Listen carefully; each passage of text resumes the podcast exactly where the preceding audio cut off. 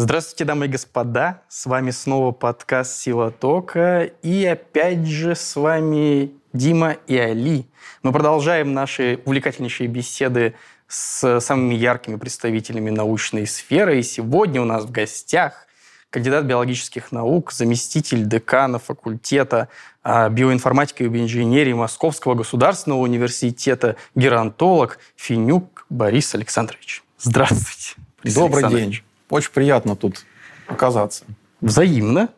Я сразу на вас хочу напасть с вопросом, если позволите. Конечно. И он ну, не связан с э, наукой напрямую, он связан с вашей личностью в науке.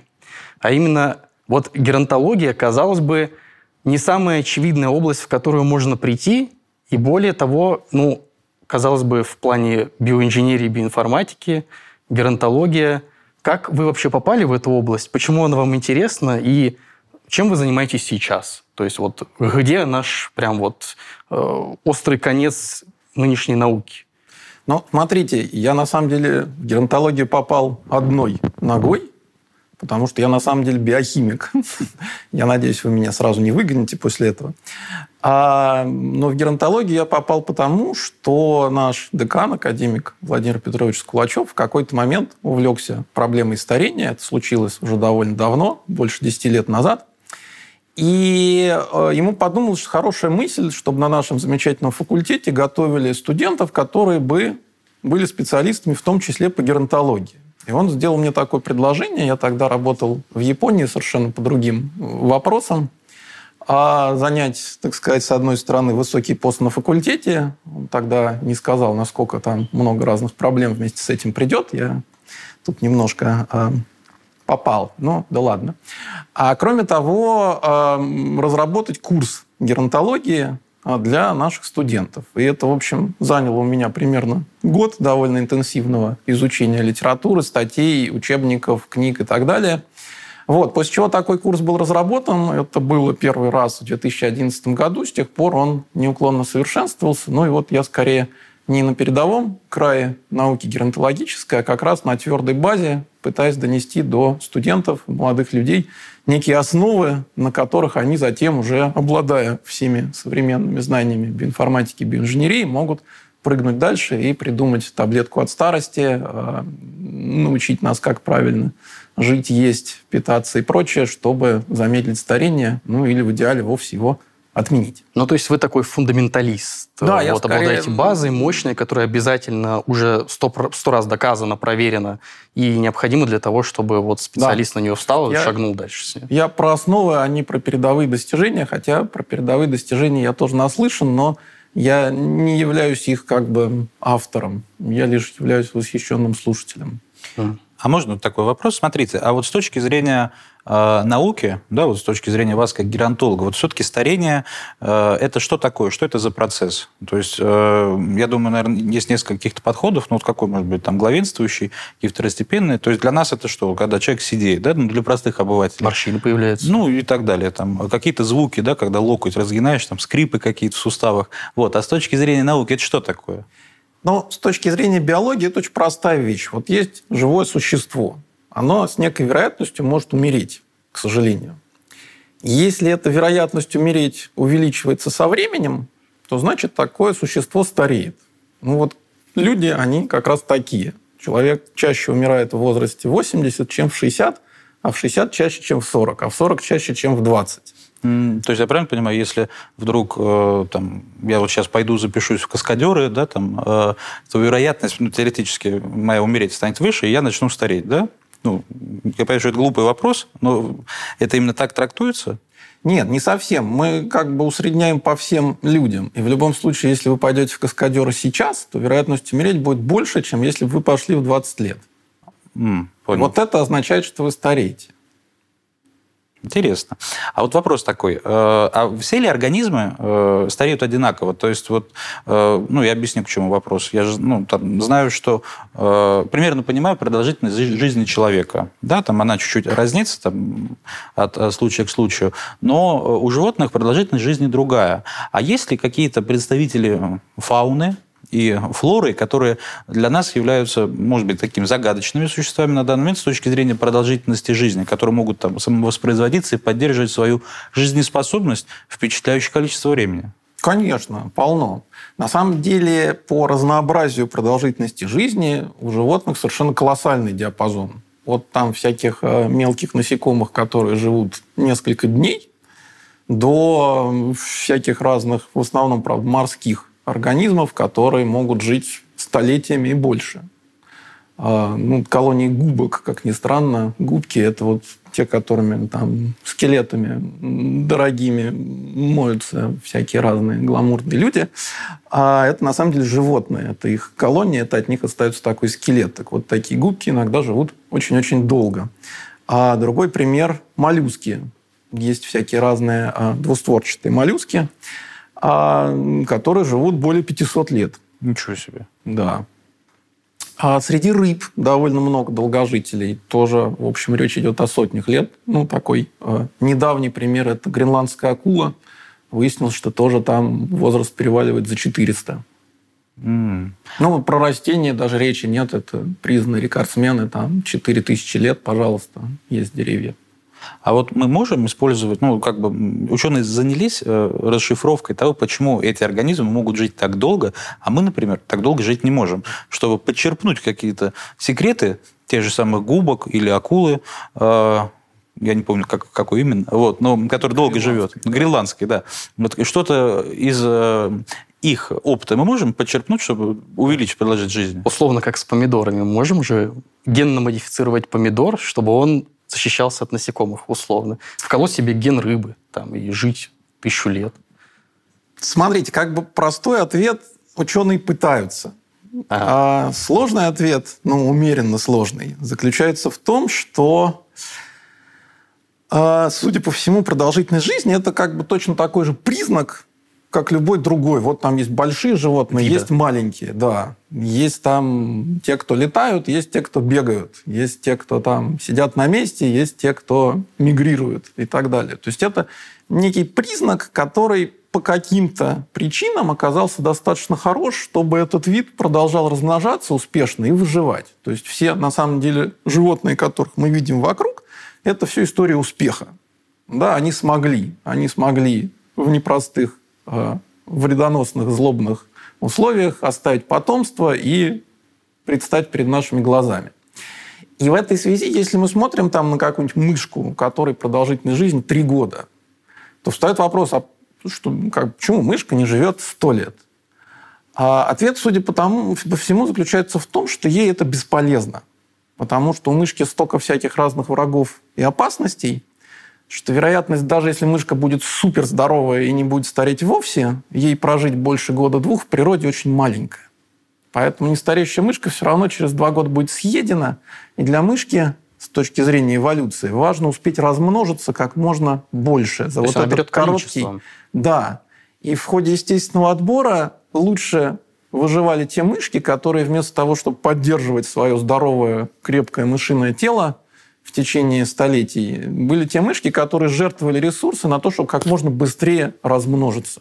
Угу. То есть получается э, такой критерий, как э, ну что это, как это правильно называется, слово вылетело из головы, э, когда вынашивается плод, да, то есть получается продолжение рода. Беременность. Да, да, да, продолжение рода для животных это, по сути, ну, какой-то тот критерий, который влияет на продолжительность жизни. Это похоже Очень на тесно связанное. Потому что на самом деле успешность размножения – это фактически единственное, что играет какую-то роль в эволюции.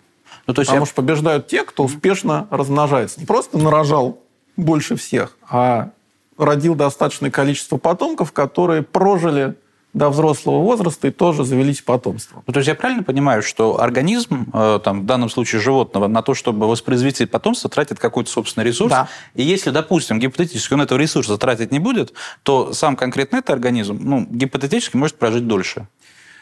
Эм, здесь эм, все немножко запутано. Потому что то, о чем я говорил, это эволюция, это сотни поколений когда мышки, которые немножко больше были расположены тратить ресурсы на размножение, жертвуя своим здоровьем, они оказались успешнее.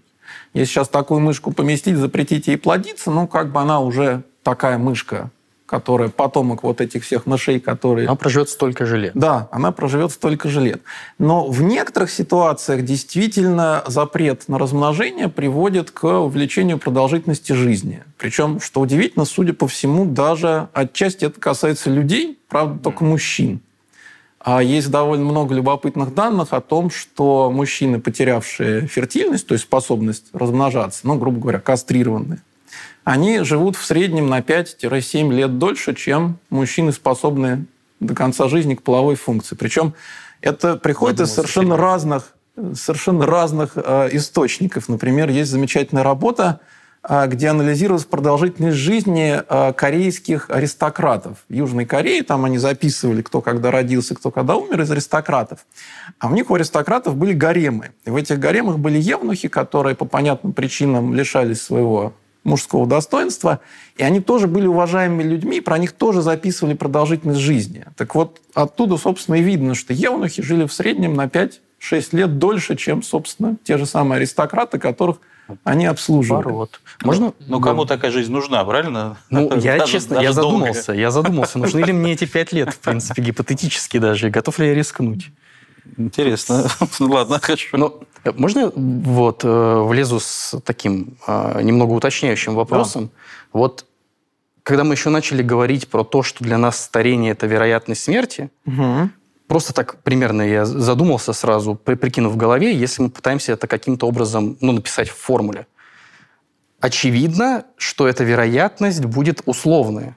То есть это, ну, видимо, мы имеем э, в виду вероятность умереть в конкретный момент Конечно, для да. э, э, значит, какого-то объекта живого. Соответственно, это получается, что это понятие вероятности не имеет никакого смысла, если нет условия о прожитом с рождения количества времени. И сразу тут логично как бы спросить, вот если мы, а, собственно говоря, вот эту вот вероятность каким-то образом попытаемся описать, собственно, через существенные параметры организма, ну, то есть какой-то химический состав, какой-то, может быть, комбинацию генов, какую-то заложенную программу, она влияет или не влияет на эти вероятности? Вы, Дим, прям сложный вопрос задаете. Прям Ну, просто потому что- Информатик практически. Казалось бы, очевидно, Да. что у нас огромное количество параметров вне нас и внутри нас, которые, ну вот, внутри нас, например, это что-то заложенное нашим геномом, какая-то программа. То есть вот если мы взяли мышку, поместили ее в лабораторию, просто в инкубатор, закрыли, запретили размножаться, она все равно прожила свои три года. То есть она запрограммирована как-то. Да. То есть эта вероятность, она имеет, ну, может быть, формулу или ну, какую-то кривую, условно говоря. Мгм. То есть что на нее влияет? Можем ли мы съесть цветок, там, не знаю, гибискуса и Да. повлиять? Давайте я попробую рассказать прямо по шагам. Значит, сначала про условную вероятность. Если мы говорим про конкретного Васю, то, конечно, на его продолжительность жизни влияет огромное количество факторов внутри него, ну, то есть, в первую очередь, геном, перенесенные заболевания, травмы и так далее. Образ жизни. Если Вася наркоман, то старение Мгм. его, скорее всего, всё пройдет побило быстрее. нашу кривую. Да. Но если мы посмотрим на человечество в целом, то все эти штуки, естественно, усреднятся. Мгм. И если мы посмотрим на человечество в целом, то мы увидим, ну, возьмем развитые страны, где уровень жизни примерно одинаковый. То есть люди сытые, одетые, когда зуб болит, могут пойти к доктору, или там аппендицит, то есть нету вот этого чудовищного сомали-подобного развала. А, то там, в общем, вероятность смерти растет по экспоненте. Причем она растет примерно с возраста 14 лет. То есть вот до 14 лет она падает. То есть человек как бы стареет, развиваясь немножко в обратную сторону. Это имеет свои причины любопытные, но можно потом, если интересно, про них поговорить. Очень. А где-то с 14 лет начинается неуклонный экспоненциальный рост примерно вдвое за 10 лет. То есть 14-летний подросток, грубо говоря, ну, я беру цифры из головы, имеет вероятность умереть там одну десятитысячную. Мгм. Если вот там по России, по миру европейскому взять. А в 20 лет это уже 2 десятитысячных. А в 30 лет это уже там 4 и так далее. Ну, может, я немножко низкий порог взял, на самом деле смертность повыше. Так или иначе, оно растет по экспоненте и к 80 годам достигает примерно 1 пятой. Да? И дальше каждый год человек кидает монетку, и 20% значит как бы тю-тю. Если честно, мне не очень нравится подобная э, классификация. Я не в том смысле, что надо науку переписать, потому что mm. мне не понравилось. Я просто ее не очень понимаю. Мы же не в русскую рулетку играем, и просто вот этих делений у нас с возрастом вот этих все меньше. Это же какое-то физиологическое изменение организма. Просто почему вот я говорю э, про то, как вот мы, обыватели, воспринимаем старость, про седину, про боль в суставах. Это же, ну, мне казалось, что старение – это же какой-то процесс биологический. Может быть, износ клеток становится выше, или, ну, ну как-то вот э, мы же физически ощущаем то, что организм не так э, бодр, как был раньше. Угу. Вот. Это же, мне кажется, ну, не, не только с точки зрения вероятности умереть должно рассматриваться. Да, но это, если мы говорим про людей, самая точная мера, потому что э, ну, это бинарная характеристика. Либо да, либо нет. Либо жив, либо помер. Это ее первое преимущество, потому что мерить здоровье в цифрах очень сложно. Как определить, вот, какой человек здоров на 62%, а какой на 78%? Там у них разные болячки, разные вещи, а вот как бы жив-умер – это просто. А второй момент, геронтологи очень любят жив или умер, потому что есть надежные данные за очень большой период времени. Для людей всегда было важно, когда кто умер, в каком возрасте. Эти вещи записывались. Причем по некоторым странам есть статистика там, с 1600 года. Mm-hmm. Да, то есть мы можем сравнить, что было тогда, что было сейчас. А, но вы совершенно правы, потому что то, что я сейчас говорил, это такая математическая штука, да, то есть мы просто берем данные демографии и смотрим, и видим, что вот так, что вот каждые 10 лет вероятность смерти людей увеличивается в два раза. А почему это происходит, естественно, имеет определенные биологические ответы. И э, если говорить упрощенно, то в нас накапливаются повреждения. Mm. Мы живем в мире, который, как ни странно, довольно-таки враждебен да, нас все время подстерегают разнообразные опасности. Там несчастные случаи, враги, соперники, некачественная пища, ультрафиолет, коронавирус, whatever.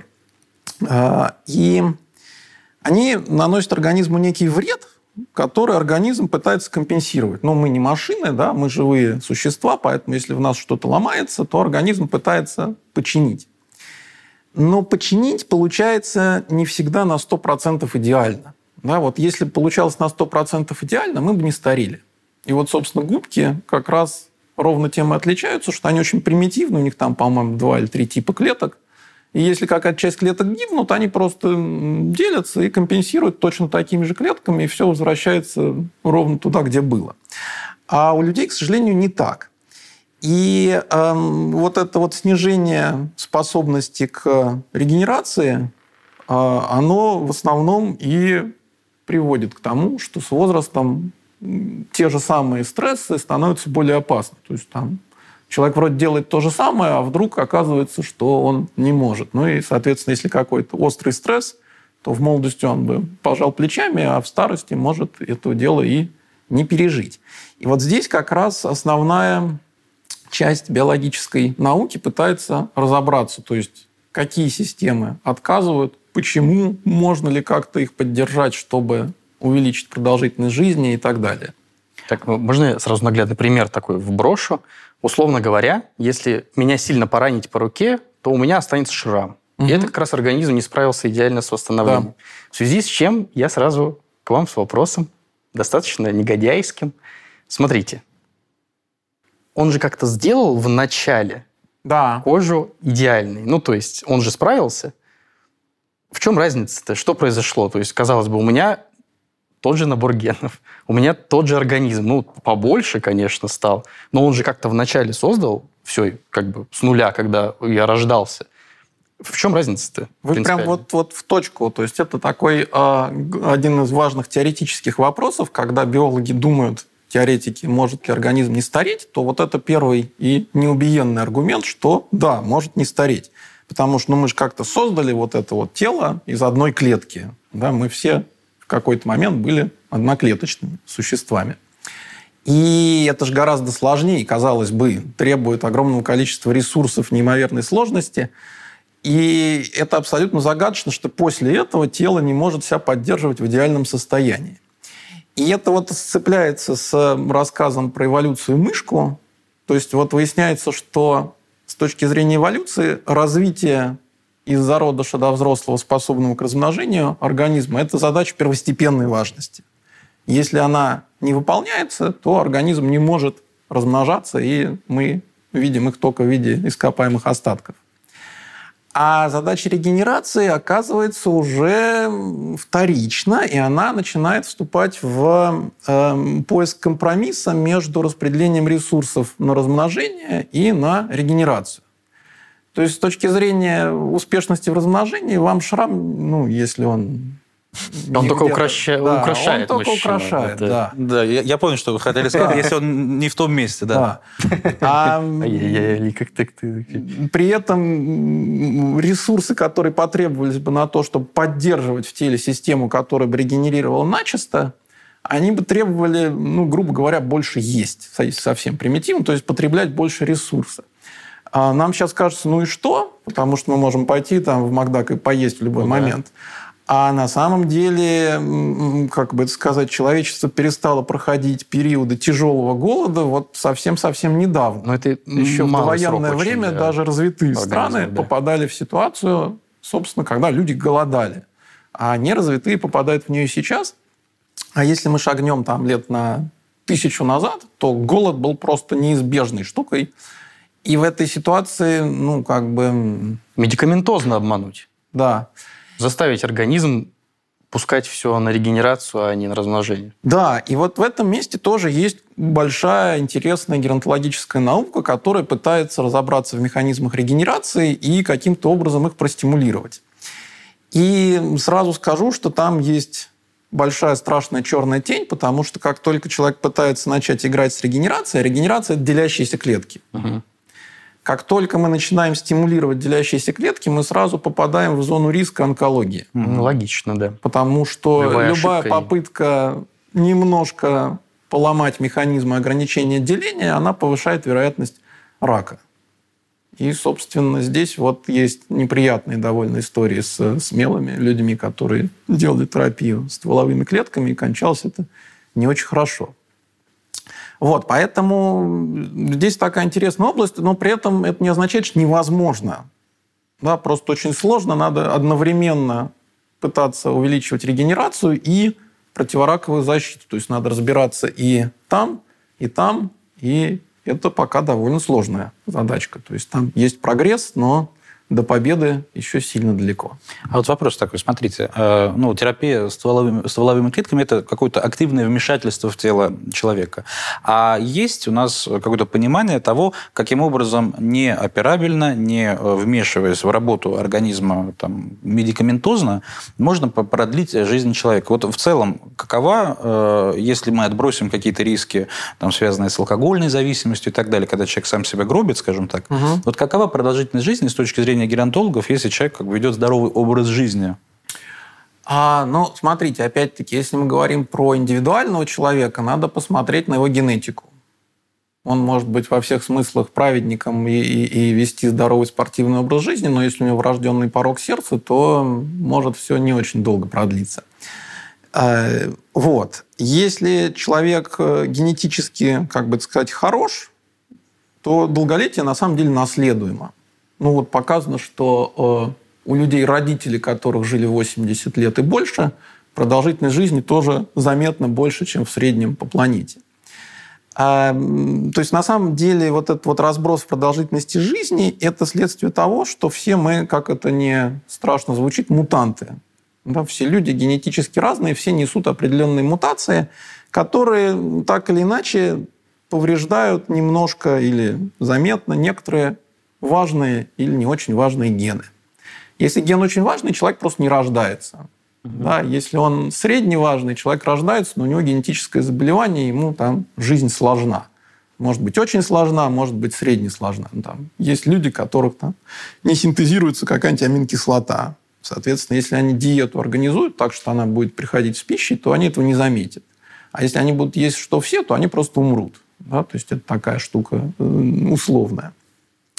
И как бы чем меньше вот этот вот груз вредных мутаций, тем, собственно, здоровее человек, и тем больше он, скорее всего, проживет при условии, что не будет злоупотреблять всякой ни потребности.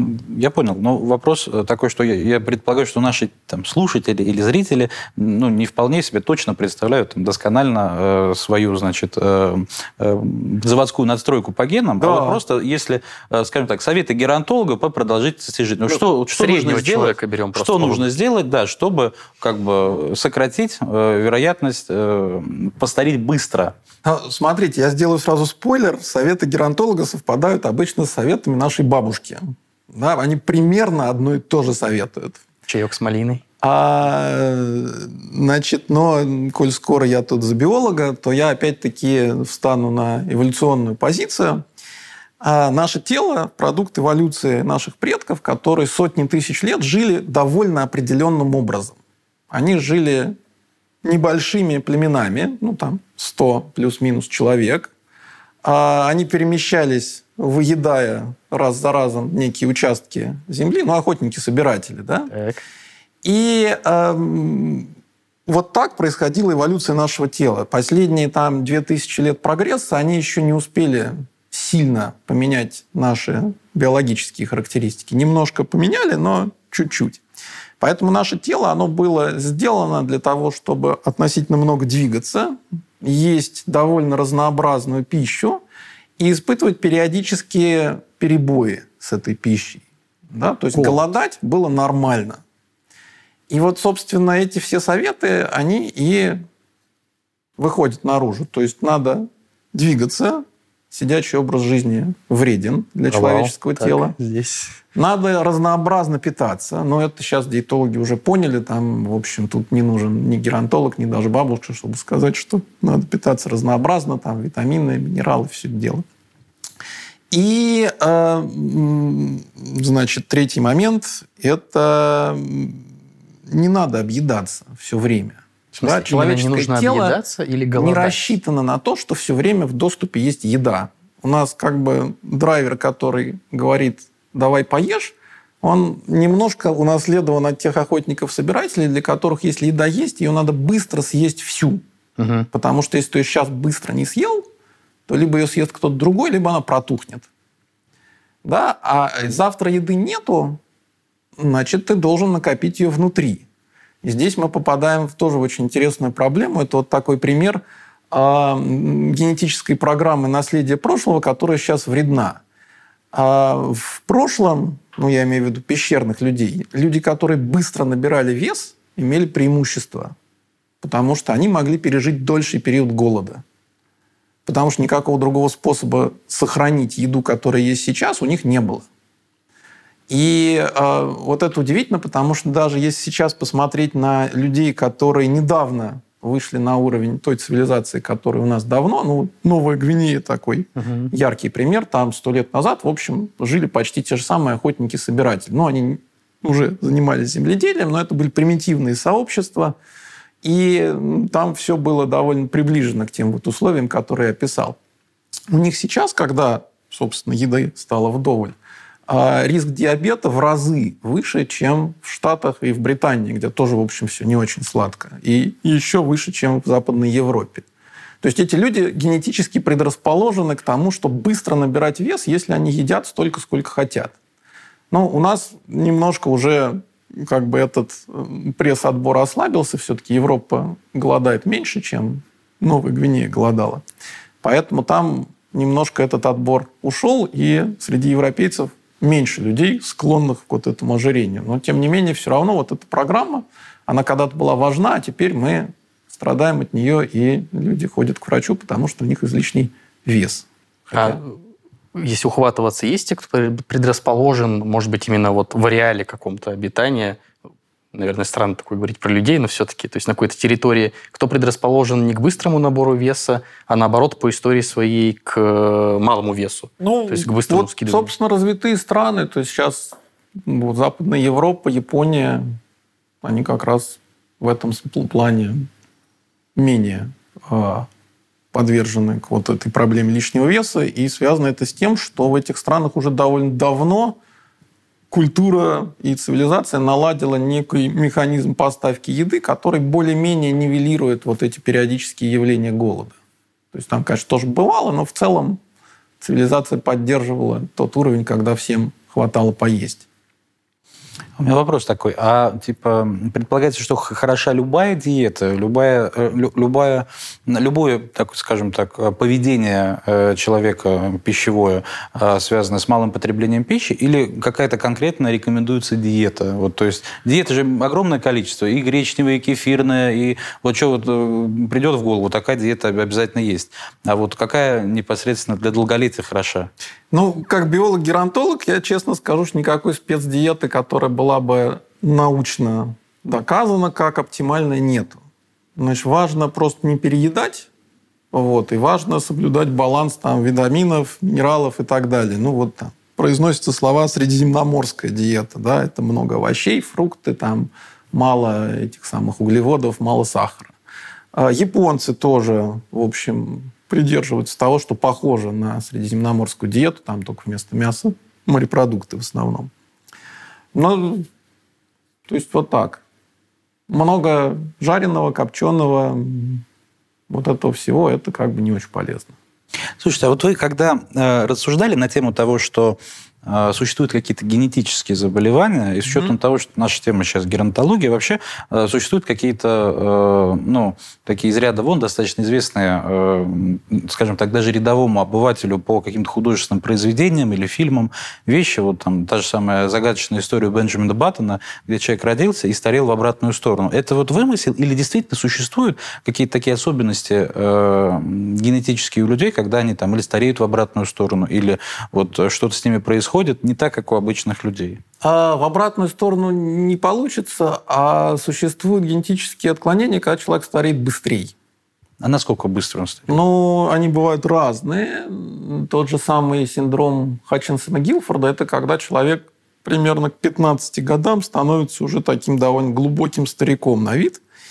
Но это не совсем стопроцентно прям натуральное старение, потому что, ну, может быть, это даже немножко грустнее, у этих людей не стареет как раз когнитивная функция. Mm. То есть если атрибутом старости является некая подторможенность нервной деятельности, а, потеря способности быстро переключаться, осваивать новое и так далее, ну или там в худшем случае старческое слабоумие, то вот эта болезнь с этим не связана. То есть мозг у людей работает совершенно нормально, а тело как бы дряхлеет, и, в общем, больше 20 лет они, к сожалению, не живут. Такая вот неприятная штука. Это называется прогерия, ускоренное старение.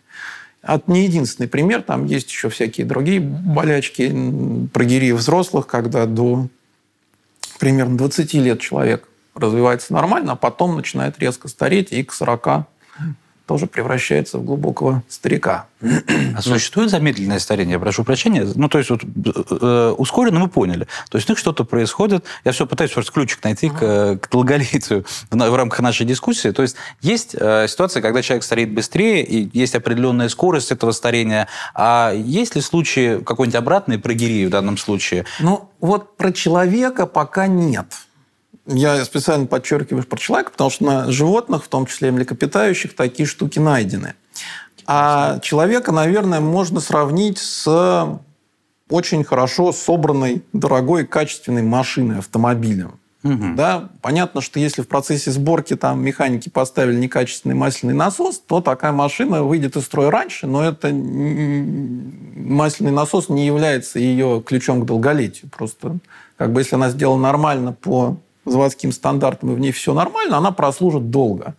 И вот человек, он в ходе эволюции тоже на самом деле достиг очень большого прогресса в продолжительности жизни. Мы на самом деле, если не самые долгоживущие млекопитающие, то занимаем почетное второе место, уступив гренландским китам, для которых произносится цифра 200 лет.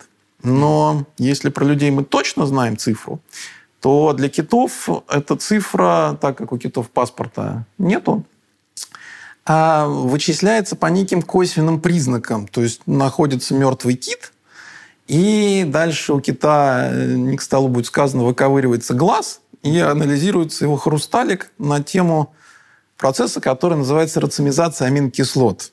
У нас белки состоят из аминокислот, хрусталик глаза тоже белок прозрачный, он состоит из аминокислот. В норме все аминокислоты э, являются Э, как бы проще сказать. Но, в общем, они могут быть как правая рука и как левая рука. Они зеркальные замеры. И э, чтобы белок работал, они все должны быть как правая. Но со временем иногда происходит химическая перестройка, и правая превращается в левую. И так как белок хрусталика глаза появился у кита в младенчестве и после этого остается с ним всю жизнь, то с некой скоростью происходит вот это поворот аминокислот, и химики могут померить отношение правильных и неправильных, и чем больше неправильных, тем дольше кит прожил. Можно сделать такую линейку и а, примерно оценить возраст. Ну вот нашли одного такого мертвого кита, у которого по этой линейке получилось 211 лет. Но мы не знаем ничего про образ жизни этого кита, не знаем ничего про его глазные проблемы, поэтому я думаю, что ошибиться там лет на 50, а то и 100 вполне можно было. А если кита отбросим, то люди занимают первое место. Ну, то есть, другими словами, определили возраст кита на глаз. Да. да? То есть, быть точно уверенным не можем. Да, ровно так. Вот. А про человека известно, это 120 с небольшим, вот. То и... есть это, сам, это самый долго, долго живущий. То есть, да. когда в интернете пишут, эта женщина дожила до 145, Не, это все... потому что сидела на диете. Вот, как бы это сказать политкорректно, ерунда. Понял. понял. А тут э, вполне логичный вопрос а вот эти вот 120 лет, это выброс или это какая-то устойчивая? Нет, это предел. Он очень красиво ложится вот на эту экспоненту. Если рисовать функцию людей и возраста, то как бы каждый следующий год там доживает все меньше людей. И это плавная затухающая функция, которая вот на 120 выходит на единицы на миллионы людей. То есть это вот там никаких выбросов нет, абсолютно гладкая кривая, которая в этом месте заканчивается пока. То есть у нас действительно в реальности нет долгожителей, которые могли бы быть, ну, именно экстраординарные долгожители. То есть у нас все долгожители это, в принципе, теоретически вот обосновано. 120 это э, экстраординарные долгожители, просто потому что это очень маловероятно. Так бывает там, у одного человека на 10 миллионов. Ну, я к тому, что вот если мы будем... Ну, классический сейчас метод из анализа данных я вкину. Угу. То есть мы можем же взять медиану, да, то есть вероятность, э, ну, условно, э, до и после 50%. Дальше мы можем, э, значит, взять две квантили, ну, то есть чтобы у нас вероятность там ну, понятно, вниз и вверх 75 и 25. И 25. Да. Вот. И дальше, значит, как мы классически делаем, вот есть такие усики с усами, значит, да, как мы определяем аномалии. Угу мы рисуем, то есть вот, вот эти вот э, размах между там 75-25, мы его еще раз просто дублируем вот так вот наверх и рисуем усик, ну там полтора, да, да, да. не суть.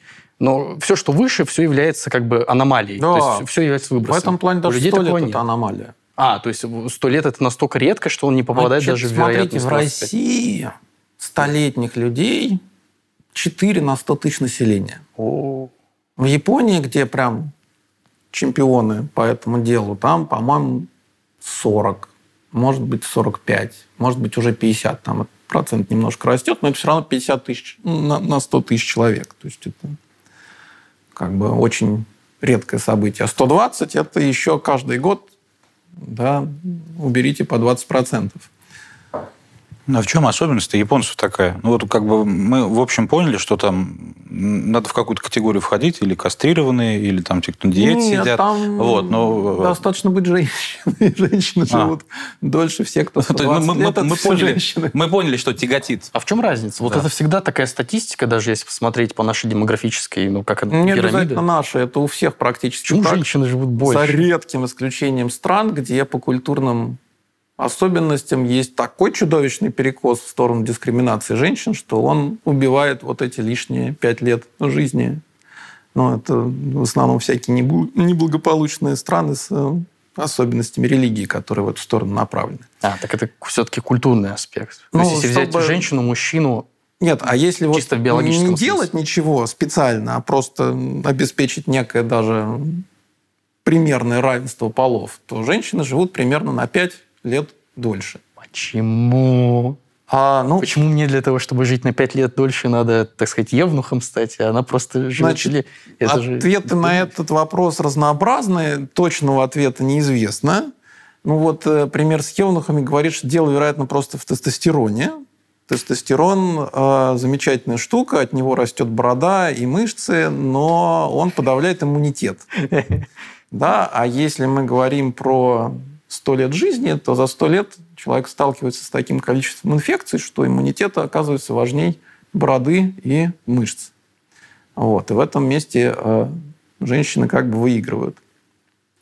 А что удивительно, это начинается с самого начала. То есть даже мужские эмбрионы менее жизнеспособны, чем женские. Mm, даже а, ну, есть такая работа, где смотрели, грубо говоря, абортивный материал на разных mm. сроках беременности, когда происходит выкидыш.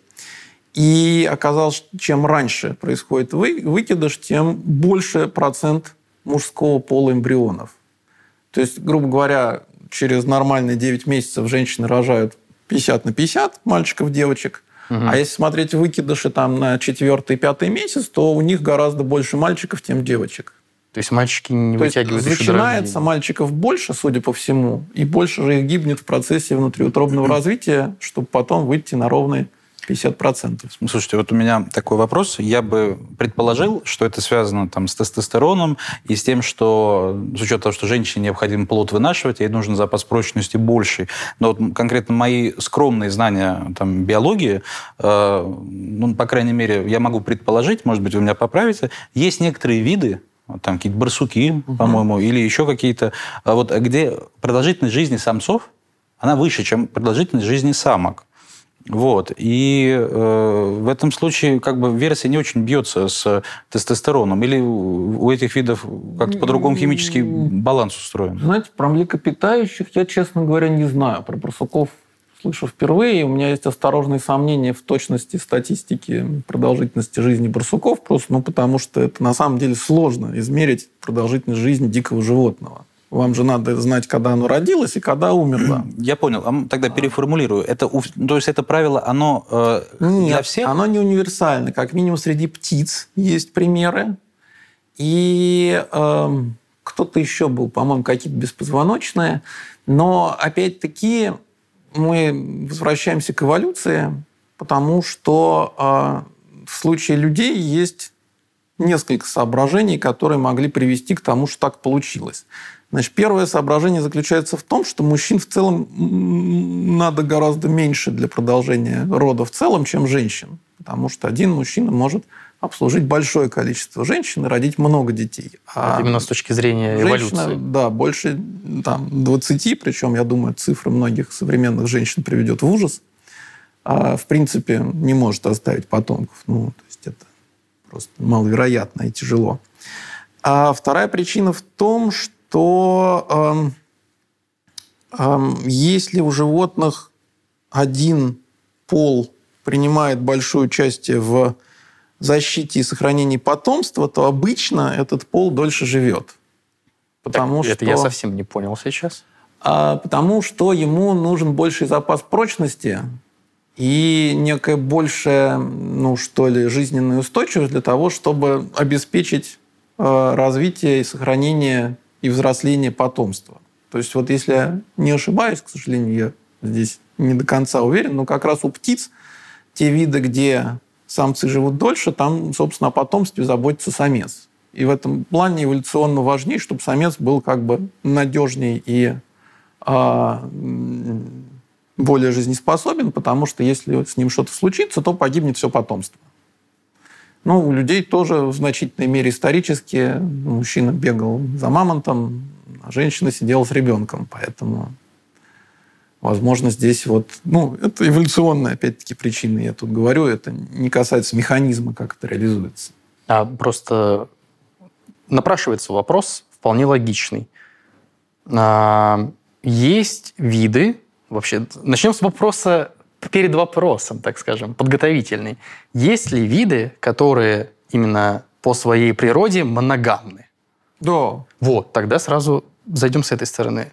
У моногамных пар, у которых нету, ну, как бы нету скоса необходимости меньшего количества самцов на то же количество mm. самок, а изначальные условия в плане продолжительной жизни одинаковые или нет?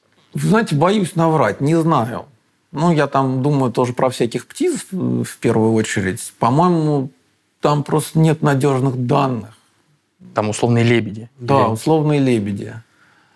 А, но опять-таки даже при моногамности, если с детенышами в основном проводит время самка, то есть если они не разделены тяготы как бы воспитания детей ровно пополам, то тот пол, который несет большую часть вот этой штуки, он должен быть более жизнеспособен, потому что от него зависит выживание потомства в большей степени. Тут как бы моногамность не спасет. Слушайте, вопрос такой, смотрите, вот вы... Я, я хотел задать еще, когда мы про мышей говорили. Mm. Вот у мышей продолжительность жизни небольшая, да, такая? Ну, сколько там их? Ну, ну три года. Ну, вот, три года. А, да, и с учетом того, что сейчас был уже задан вопрос Дмитрием по поводу того, там, есть связано ли это с полигамностью, моногамностью, есть же достаточно уникальный вид грызунов, угу. у которых все устроено по-своему, и они, несмотря на своих там ближайших... Ну, мое предположение, что ближайших родственников мышей или крыс живут гораздо дольше.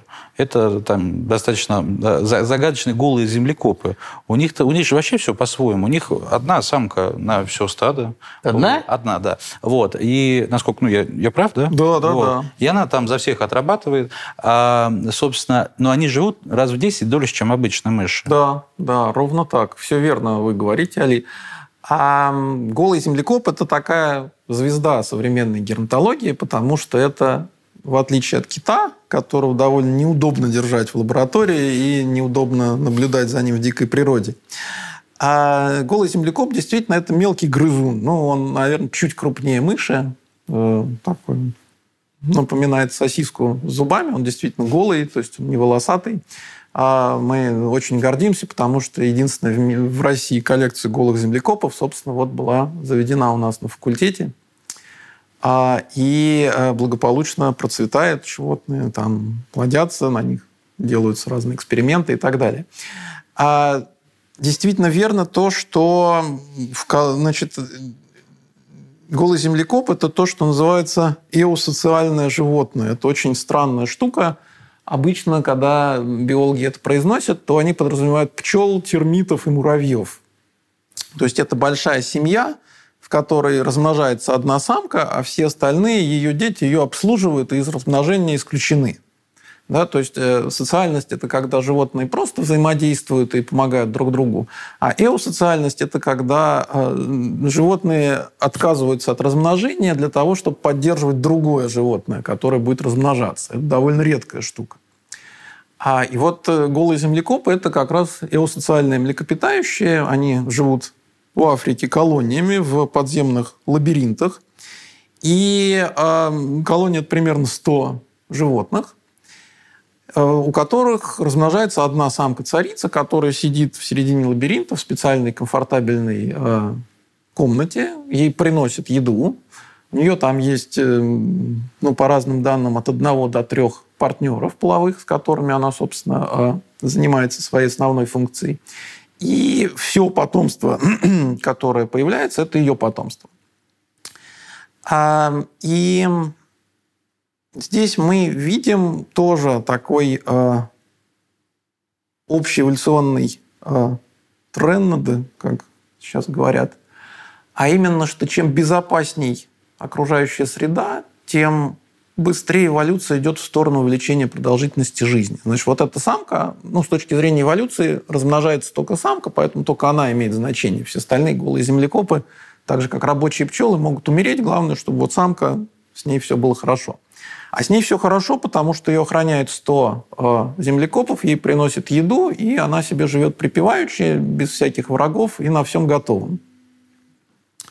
А, вот. А с другой стороны, люди, которые тоже живут очень долго, а они тоже достаточно давно вышли из-под давления вот этого жесткого естественного отбора хищников и так далее, ну, примерно с того момента, как человек овладел огнем. Да, после того, как человек овладел огнем, э, в общем, хищники стали для него, мягко говоря, не очень опасны. И с тех пор мы ведем относительно безопасную, ну, относительно безопасную сытую жизнь. И последние примерно 100, 150, 200 тысяч лет единственным реальным опасным врагом для человека был другой человек. То есть это вот тоже, к сожалению, наше наследие, оно немножко аукается и в современном мире. Непонятно, когда мы еще его сумеем пережить. Да, мне Просто случайно вспомнилась фраза, которую выдал мой товарищ, когда мы смотрели на звездочки. А, я у него спросил, чего ты боишься? Он сказал, я не боюсь ничего, кроме других людей. Да, очень-очень разумно. Этим товарищем не я был, да, очевидно? Ну, я не помню, я в таком состоянии был Я понял, так да. сказать, не повышающим вероятности моей. Нет, ну а смех смехом, вот там люди говорят о кошмарных войнах 20 века, там Первая мировая, Вторая мировая, миллионы убитых. А если посчитать в процентах от населения, то 20 век был сверхмирным по сравнению с каким-нибудь 11 А если мы заглянем Мгм. туда до, до нашей эры, Там так и посмотрим, постоянно. собственно, на черепа наших предков, то примерно в каждом втором черепе есть дырка, проделанная камешком, который держал в руке Homo sapiens. Да? То есть, Прелесть ну вот какая. порядок величины, там 30-50% смертей – это смерти от того, что один человек другого убил. Да? То есть 20 век в этом плане сверхмирный. Мгм. Слушайте, вот, а если вы позволите, мы сейчас снова к землекопам вернемся в их норы. Вот э, если мы сравниваем землекопа и вот мышь, которая три года живет, вот я, я уверен, что, наверное, над этим вот в лабораториях, где их изучают и бьются, в чем все-таки разница между обычной мышью и вот этим землекопом с точки зрения химических процессов? Ведь они же не просто так живут в 10 раз дольше. То есть есть какой-то секрет, то есть какая-то вот э, какая-то реакция, может быть, что-то происходит в их организме такого, что не происходит у обычных мышей. Вот есть какие-то ответы на эти вопросы? Э, Некие первые ответы появляются, но пока здесь очень далеко до ясности. Ну, например, э, известно, что голые землекопы гораздо реже болеют раком. И э, исследователи сумели найти различия в нескольких белках, которые обеспечивают противораковую защиту в клетках. Вот у землекопа они одним образом устроены, у мышей другим. Сейчас вот идут, если я не ошибаюсь, эксперименты по генной модификации мышей с тем, чтобы воспроизвести вот эти изменения и посмотреть, не упадет ли частота рака у мышей.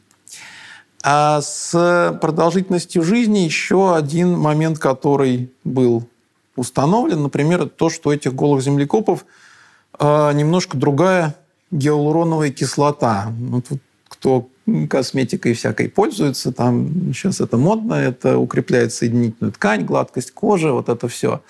Это некий компонент соединительной ткани, обеспечивающий в том числе ее эластичность, и помимо этого, ну, это часть, которая образует межклеточную среду, где клетки, собственно, находятся. И э, вот у голого землекопа немножко другая, это самая гиалуроновая кислота.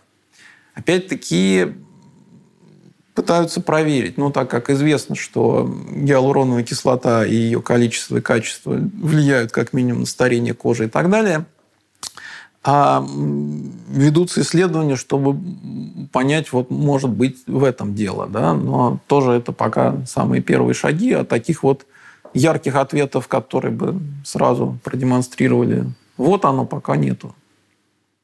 Любопытно. А у меня вопрос, навеянный просто в целом теми существами, о которых мы говорили, за исключением человека.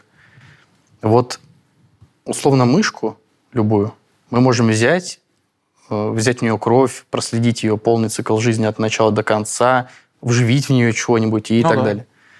А, ну, напрашивается вполне разумное предположение, что у биологов в целом, не только вот в разделе геронтологии, есть какая-то этическая проблема, очевидно, которая не позволяет проводить исследования, которые хотелось бы провести. И вот что из такого а, ну, мы не можем провести, а было бы интересно посмотреть именно, ну, видимо, в отношении человека. Знаете, я вот как бы, наверное, просто так как не люблю животных мучить, то мне сходу сложно что-то такое вообразить, но в целом биоэтика устроена довольно-таки разумно. А именно она направлена на то, чтобы минимизировать страдания животных.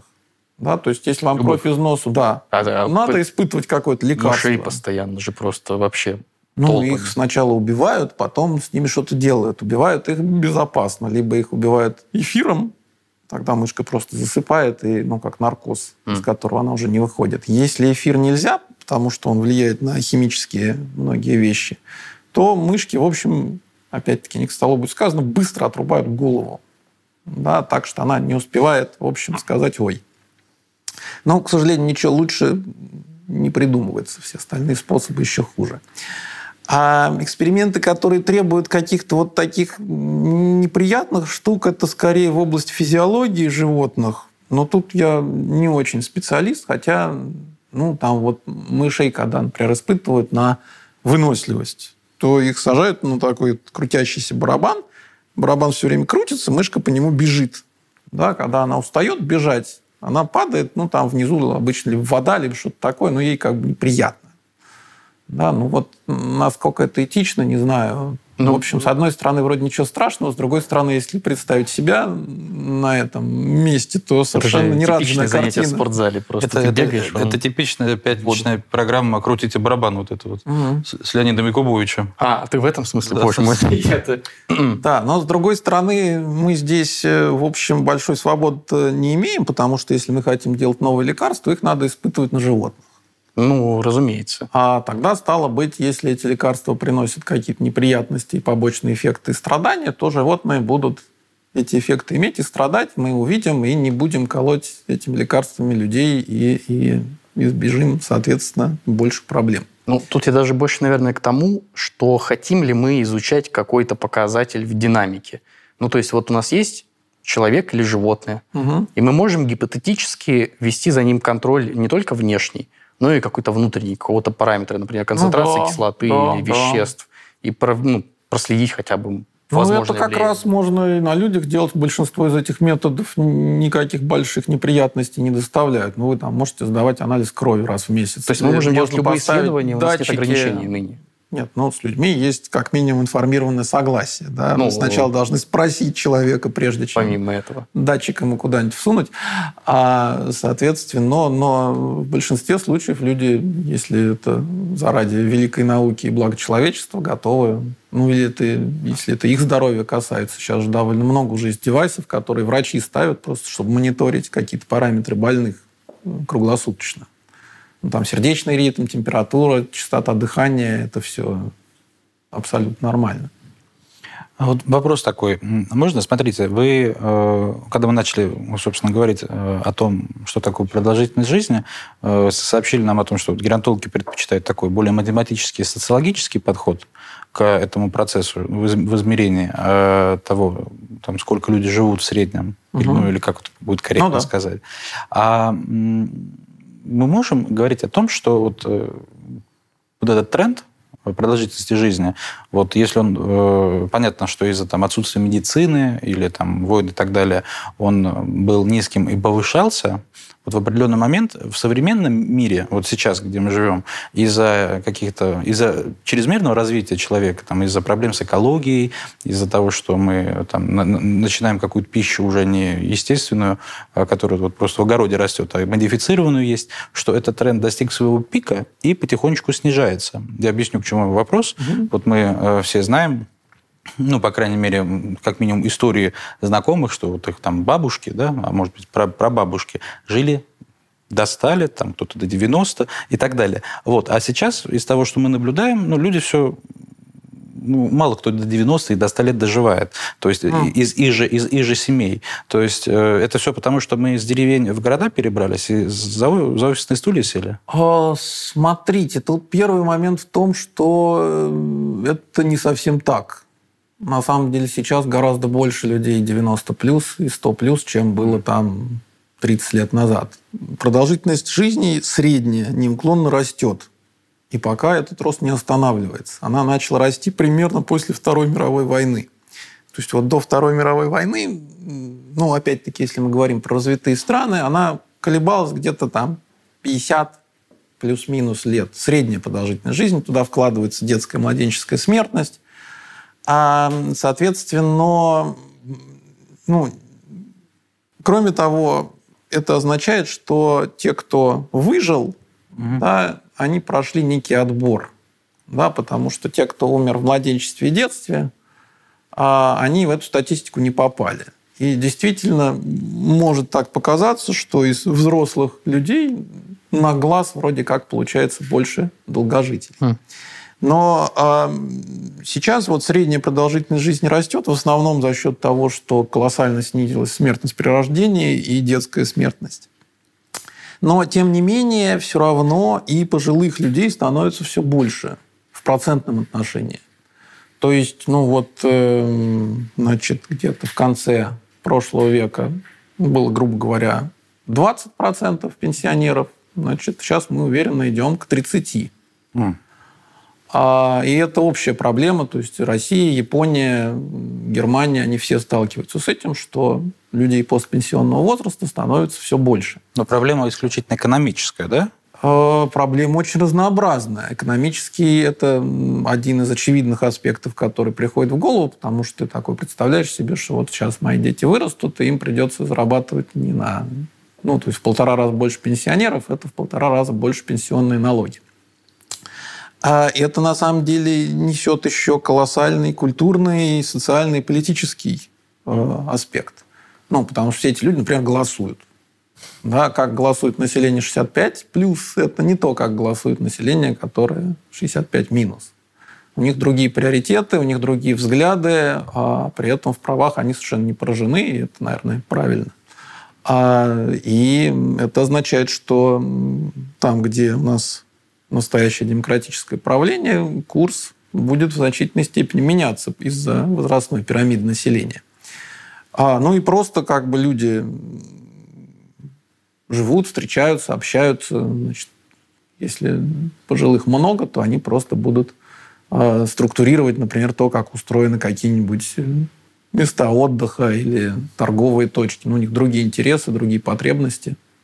То есть это такая очень-очень многоликая проблема, вот.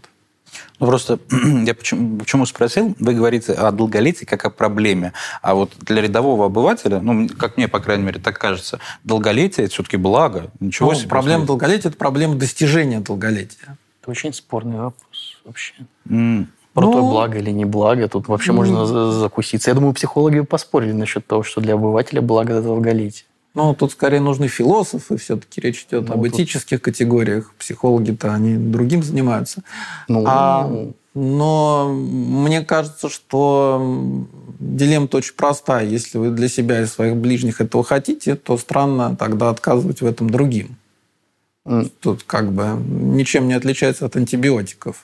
Идеальный пример насчет антибиотиков и вообще в плане методов пришел в голову. Слушайте, если тело стареет, угу давайте мы вырастим новое. Ну, то есть, банально, э, пересадили печень. Ну, элементарно, я, господи, элементарно, я левой рукой сделал вам операцию. Что же мы сидим? Да, то есть что, все, идея для стартапа, открываемся, я, в принципе, готов. Нет, а вот вы смеетесь, а на самом деле такие вещи пытаются делать, и в этом месте прям тоже есть бурная наука. Единственное, что я от нее относительно далек, но даже то, что я слышу, очень впечатляет, потому что, например, эм, если мы делаем искусственное оплодотворение в пробирке, и вот растет эмбрион, там угу. одна клетка, две клетки, четыре клетки, восемь клеток. На уровне восьми клеток можно одну откусить, и это никак не повлияет на развитие. Он точно так же отлично, нормально разовьется. Угу. А у вас будет одна стволовая клетка, которая полностью способна, в принципе, развить новый такой же организм. Но делается это сейчас не для того, чтобы развивать новый организм, а для того, чтобы просеквенировать геном, и убедиться, что с эмбрионом все хорошо. То есть это вот люди, которые по-серьезному заморачиваются на здоровье вот такого сорта искусственно полученных а с помощью ЭКО детей можно сделать такой скрининг и заранее узнать, что нет никаких генетических проблем, там никаких а. синдромов Дауна, все хорошо. То есть все, про что мы знаем, все в порядке. Это не гарантирует от того, что что-то будет не в порядке, где мы не знаем, но, по крайней мере, от известных проблем спасает. А теоретически можно взять вот такую клетку и пытаться дальше ее сохранив, из нее вырастить, грубо говоря, запасное тело. И вот здесь, конечно, этических проблем масса разнообразных. Там прям страшно думать. Ты а не пытались сделать такое еще? Ну, То есть умеют же сейчас слышал, выращивать печень? Насколько я слышал, нет, но опять-таки из курса эмбриологии, который я смутно помню с биофаковских времен, можно разделить эмбрионы, будет два одинаковых. Ну, собственно, однояйцевые близнецы так и появляются, когда ну, яйцеклетка ну, поделилась, да. а потом что-то пошло не так, и каждая клетка решила, что она самостоятельный организм, и она развивается в ну, двойняшка, да, факт. Удивительно. А в чем, в чем проблема? То есть тут хорошо, если мы не свои клетки берем, ну, то есть, опять же, пример, известно, что сейчас удалось, я уже несколько раз сказал про печень, но там угу. и сердечные клапаны выращивают, да, и сердце. Да, то, то есть, есть проблема просто в стволовых клетках, потому что чем раньше их взять, тем более они успешно могут помочь вырастить любую штуку. Mm, то есть именно проблема да, то есть в вот поэтому эмбриональные стволовые клетки, они самые-самые-самые ценные. А, в принципе, есть тоже такая широкая э, наука, где очень много исследований, денег и, усилий ученых в том, чтобы попробовать, вот здесь как раз вы упоминали обратное старение, взять клетку взрослого человека и превратить ее в стволовую. А, и здесь есть довольно большой прогресс, то есть это удается сделать, но вот эти стволовые клетки, они, к сожалению, получаются не совсем прям вот такие, как положено, полностью стволовые, способные на все. В них там есть определенные а, отпечатки их прошлого, которые в каких-то местах могут помешать, и до конца никто не уверен в том. Ну и опять же опасность, опасность рака, да, ну, существует? Да. Ну, повышенная вероятность ошибки при делении какого-нибудь мутации. Ну да, да, то есть сбой контроль деления, дальше клетка начинает делиться, не образуя сердечный клапан, а образуя злокачественную опухоль, что, в общем, никому не надо. Беда. А в целом, вот по вашим прикидкам, если мы посмотрим, в каком горизонте может быть, ну, появится успех по типу, что мы сможем энное количество лет или добавить, или условно даже сбросить? Эм, смотрите, основная борьба сейчас идет не за увеличение максимальной продолжительности жизни больше 120 лет, Наверное, а за увеличение э, того, что называется период активного долголетия. Mm. То есть э, и ученые, и медики, и все-все-все стараются сделать так, чтобы человек э, превращался в дряхлого старика не в 60, а там в 90, 100, 110, да, чтобы mm. вот этот вот период здоровой и полноценной жизни, он бы продлялся. И здесь, в общем, определенный оптимизм есть, и, и с разных сторон, и вот и эти продвинутые технологии с искусственными органами развиваются, и а, развивается наука, собственно, о механизмах старения, о том, как можно предотвратить какие-то вот типовые а, вредоносные факторы, которые приводят к ускоренному старению. Ну, там вот у многих людей э, при старении начинает образовываться повышенное количество активных форм кислорода в тканях. Да, вот можно принимать определенные антиоксиданты, снижать количество этих активных форм кислорода и тем самым замедлять вот это вот вредоносное их влияние. У других людей там, проблемы в другом, там ослабление иммунной системы, там можно как-то э, в этом месте влиять. То есть к сожалению, вот единого выключателя, который бы можно было отрегулировать и, и вывести на максимум, пока не нашли. Но какие-то вот такие основные а, болевые точки находят, и а, в этом месте, в общем, идет довольно заметный прогресс и в науке, и в медицине. И, ну, собственно, поэтому, видимо, люди и живут все дольше и дольше с каждым годом. Хм. А просто вопрос исключительно персональный. А, но все равно связанный с э, наукой. Вот скажите, у вас ну, наверняка очень много вопросов задают и студенты, и мы сейчас здесь задаем кучу uh-huh. вопросов. Есть какой-то ваш любимый, может быть, даже слегка абсурдный миф или вопрос, который вот чаще всего возникает, на который нравится отвечать, который, может быть, даже не тривиален? Чем который нравится отвечать? Так, это интересная развилка. Давайте разведем какой-нибудь самый частый, который прям захватил всех вот э, умы и на который нравится отвечать.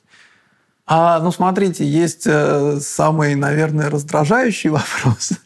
Обычно люди спрашивают, а вот если мы перестанем стареть, мы же что, будем жить вечно? Вы что, за вечную жизнь? Приходится объяснять, что нет, мы не будем жить вечно потому что э, даже если бы мы не старели и сохраняли полностью всю свою жизнеспособность вот этого максимума 14-летнего подростка, то вероятность смерти никуда не делась, да, ну там остаются несчастные случаи и все такое прочее. А, и средняя продолжительность жизни в этой ситуации получается примерно 450-500 лет. Да? То есть, если человек не стареет, вот такие вечно юные эльфы имени Толкина. Средняя продолжительность жизни 500 лет. То есть к пяти сотням там уже вероятность того, что случится что-то внешнее, близится Ну, к единице. средняя, значит, половина успеет, да, по каким-то разным причинам, поскользнулся в душе, попал под машину, съел не тот грибок, подрался с другом, ну, как много разных, да. Война кольца. Да. Да. Вот. Но это такой, не знаю, я почему-то его вспомнил, потому что действительно чаще всего задают. А так, не знаю, мне нравится, когда задают интересные вопросы, когда видно, что человек, ну, как бы послушал, что-то переварил, а дальше у него пошла мысль, и он вот спрашивает вперед. сразу и чувствуется- особенно здорово, когда при этом попадает туда, где ты хотел рассказать, но не успел, а он правильно догадался. Вот это всегда очень приятно, потому что тогда понимаешь, что, по крайней мере, то, что уже рассказал, было не зря. Кстати, я, может, перехвачу? Мы, Да. Вы сейчас оговорились о 14-летних, о пике. И где-то еще в самом начале вы оговорились, что там есть промежуток времени, когда а, ну вот, вероятность понижается на коротком промежутке. И мы тогда об этом не поговорили. Мгм. Можно хотя бы пару Ну слов? да, Что это, за- довольно штука простая как раз. Э, Проблема в том, что роды – это чудовищный стресс. Ну, для да, матери ребенок и внутри. Для ребенка, для ну, я про ребенка говорю. Для матери понятно, но А для отца? ну, тут вообще сложно пережить. А, потому что меняется способ дыхания, меняется способ питания, меняется окружающая среда, там кислород, свет, все это. И в момент родов за короткий интервал времени должны правильно отработать очень много сложно настроенных биологических систем в организме младенца. Мгм. Соответственно, если любая из этих систем оказалась почему-то недоразвита, происходит сбой, происходит там порог, э, травма или смерть. Да, поэтому, собственно, младенческая смертность всегда дает пик на вот этой кривой демографической. Если все прошло нормально, то дальше э, наступает период развития. И там тоже играют определенные гены, дефекты в которых могут привести к тому, что все пойдет не так плохо и, и, и приведет к каким-то неприятностям, которые в том числе могут кончиться смертью. Но где-то к 12 годам эти программы отрабатывают. И если к тому моменту человек успешно выжил, то значит все прошло успешно, и в этот момент он как бы выходит на старт с наименьшей вероятностью смерти, и дальше уже развивается, и, собственно, в этот момент начинается старение. Мне кажется, нашим э, основному, как минимум, контингенту наших зрителей должно быть известно, потому что, я не знаю, ну, по крайней мере, у меня на факультете, когда я учился, говорили, что первый семестр, они говорят, вот он самый сложный. Вот если, Да, его- да, да. вот если вы его пережили, то Вот так. Вероятность того, что вы закончите, ну, есть, по крайней мере. Мне каждый год так говорили. Просто на первом курсе, втором, третьем, Ну четвертом. да, а потом уже к концу вероятность на все забить тоже немножко растет. А вот у меня такой вопрос. Э, Мне просто не дает покоя то, что вы говорите, что это миф, что на самом деле это раньше дольше жили, там, и статистически это как бы информация, э, она как бы не терпит критики. А вот э, есть такие, как минимум, шаблоны или паттерны, вот э, любят говорить там кавказское долголетие, там какое-то, скажем так, сибирское долголетие. Это все статистически как бы на самом деле ничем не подтверждено, это просто какие-то э, формы речи. Да, это на самом деле просто мифы, и а, эти мифы очень устойчивы, потому что те, кто их порождает, ну, как бы имеют на этом выгоду. Ну, потому что если ты такой дедушка, который 140 лет уже живет, то все прибегают к тебе и снимают про тебя сюжет, и, и как бы в деревню приезжают туристы и так далее. А просто вот было много таких случаев, и какая-то часть из них расследовалась, когда приезжали уже, собственно, серьезные люди, ученые или там просто серьезные люди, и выясняли, что к чему. И тут Звучало оказывалось, что, что таки да, я просто взял паспорт сына, потому что сын все равно уже помер, там, поехал, а зовут нас одинаково и физиономии похожи. А у меня паспорт потерялся, а мне надо там, значит, на самолете слетать. Ну, а потом так я с ним и живу. Вот. Ну и как бы наоборот, папин паспорт. А, либо вообще никаких как бы свидетельств нет, кроме устного, что вот, ну как же, он там, он в таком-то году родился, и ему уже 140 лет. Вот, поэтому, судя по всему, да, вот 120 – это некая верхняя планка. Ну и эм, против вот этих всех сверхдолгожителей Гималаев, Кавказа и, и прочего говорит как раз эм, вот эта вот гладкая кривая, которая выходит на ноль при примерно 120 годах. Есть ну, если бы это случалось, то у нас есть статистика на сотнях миллионов людей, мы бы видели этих людей не только в этих странных труднодоступных районах. А мы их не видим, поэтому, видимо, это все-таки пока не так.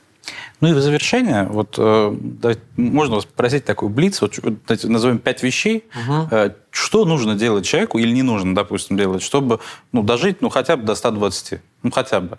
Вот. Э, как минимум. Как минимум, да. Но это же как бы есть ресурс до 120. Вот. Но за исключением того, чтобы это у себя калечить и увечить, если угу. ты мужчина, как бы, и не попал в эту благородную категорию, те, кто на 5 лет дольше живет. Да. Вот, да. Вот если за исключением, это за скобку берем, вот 5 вот, ваши значит, рекомендации для наших телезрителей. Ну, смотрите, первое – это э, некая разумная подвижность. Да, что значит разумная подвижность? Ну, там, час в день чего-нибудь, ходить, э, тренажерка, велосипед, что-нибудь. Но час в день надо двигаться. Физкультура. Физкультура, зарядка, йога, что угодно. Ну, То есть даже если идем в Макдональдс, то не на такси, а пешком. Да, да, да. Полчаса туда, и туда, и назад. Первое есть, да. да. Класс. А второе, ну, это сбалансированное питание, то есть как-то надо следить, чтобы там были овощи, фрукты, прочие продукты. Ну, вы мне запретили говорить, чего нельзя есть. Ну, соответственно. Нет, почему? Скажите, я про другое, я про другое предложил не разговаривать. Там. Соль, кстати, как а. ни странно, один из основных факторов соль и сахар. То есть вот соль прям совсем сильный фактор, а сахар менее сильный, но тоже избыток и того, и другого. Это верный путь к сокращению жизни. Ну так в соли же йод. А с солью все та же эволюционная история. Когда наши предки жили на равнинах Саван и, и, и Сибири, соли у них не было. Mm. Поэтому им ее не хватало. Значит, вот опять-таки вспоминаю Новую Гвинею. Для Новой Гвинейца сто лет назад а, там хорошая порция картошки из Макдональдса и гамбургер. Это была месячная норма соли, которую он получал своим обычным рационом. Да? Поэтому, собственно, людей тянет на соленое. Потому что, опять-таки, если ты сумел найти соль, то надо набраться немножко впрок. А современный человек потребляет соли, ну, наверное, раз в 10 больше, чем хорошо. Да, но от этого отказаться очень сложно, потому что Бессолевая диета – это реально напряг, потому что значит, вы все готовите сами. Да, потому что любой поход в столовую, там, супчик и так далее. Эти кукурузные хлопья из пакета высыпали, уже дневная норма соли есть. То есть ну, бессолевая диета – это тяжко. Но ну, как бы есть некая золотая середина, то есть просто надо помнить и ну, угу. не злоупотреблять здесь. Угу. Получается, вот. двигаться, значит, есть здоровую пищу, меньше соли. Да. Что еще? Меньше сахара. Нет, так не, не, не, не, так не получится. Это не разные, это, не, это не разные критерии. Ну, соль, ладно, сахар. Да, соль, сахар пошло в одну, хотя совсем разные вещества. А два еще осталось? Ну да, давайте два. А, ну, есть, как ни странно, социальный аспект. Значит, люди социальные существа. Для нас очень важно а, социальные связи. И в этих социальных связях для нас важно внимание других людей. Да, вот в этом смысле отшельники, люди с турным характером, они испытывают больший стресс, живут в среднем чуть поменьше. А дольше всех живут, например, верховные судьи, музыканты, профессора университетов и так далее. То есть люди, которые, с одной стороны, определенное положение занимают в иерархии, где их все уважают, а с другой стороны, то, что они делают, как бы важно, они получают фидбэк, что то, что они делают, нужно. Это вот, ну, как это... Если человек на пенсии остается ненужным стариком, это довольно сильно сокращает его жизнь.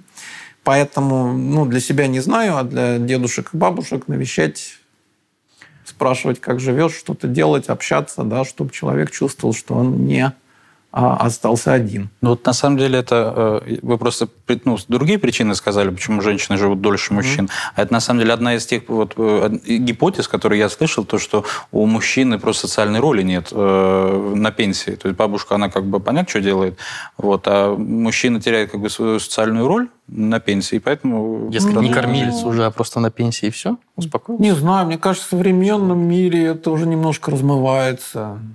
Ну вот со мной дедушки возились, тот, который, которого я застал, не меньше, чем бабушка. Ну, вот а и... другая бабушка как раз была большим начальником в библиотеке и возилась мало. еще одна, э, давайте раз уж мы как бы вот в, в, это поле зашли кратенько, а еще то, что э, вот в плане гипотез продолжительности жизни посещало, по крайней мере, меня, угу. э, то, что э, мужчины со стрессом не могут справляться, они не плачут, а женщины плачут, и вот так вот они избавляются от всех токсинов и Но всего остального. Здесь, наверное, как раз нужен психолог. Я тут не берусь сказать, но в целом, конечно, если человек держит все в себе и совсем крышечку не открывает, это не очень хорошо для здоровья. Оно где-то... Но если крышечка совсем оторвалась, то тоже как бы... Да, да. Но нет, человеку самому может быть нормально, это вокруг него будет тяжело тогда. Вот, а, значит, и последний, э, последний какой-то совет. Совет вы назвали, вы назвали четыре, да. А совет номер пять, ну, наверное, я обопрусь тоже на статистику, по-моему, собранную то ли в США, то ли в Британии, сейчас забыл уже. Сравнивалась продолжительность жизни четырех категорий граждан. Значит, человек в съемном жилье в городе, человек в своем жилье в городе, человек в съемном жилье в сельской местности человек со своим домом в сельской местности. Вот дольше всех живут те, кто со своим домом в сельской местности. Ага, все-таки в деревнях дольше живут. Да, затем, как ни странно, идут со своим домом в городе.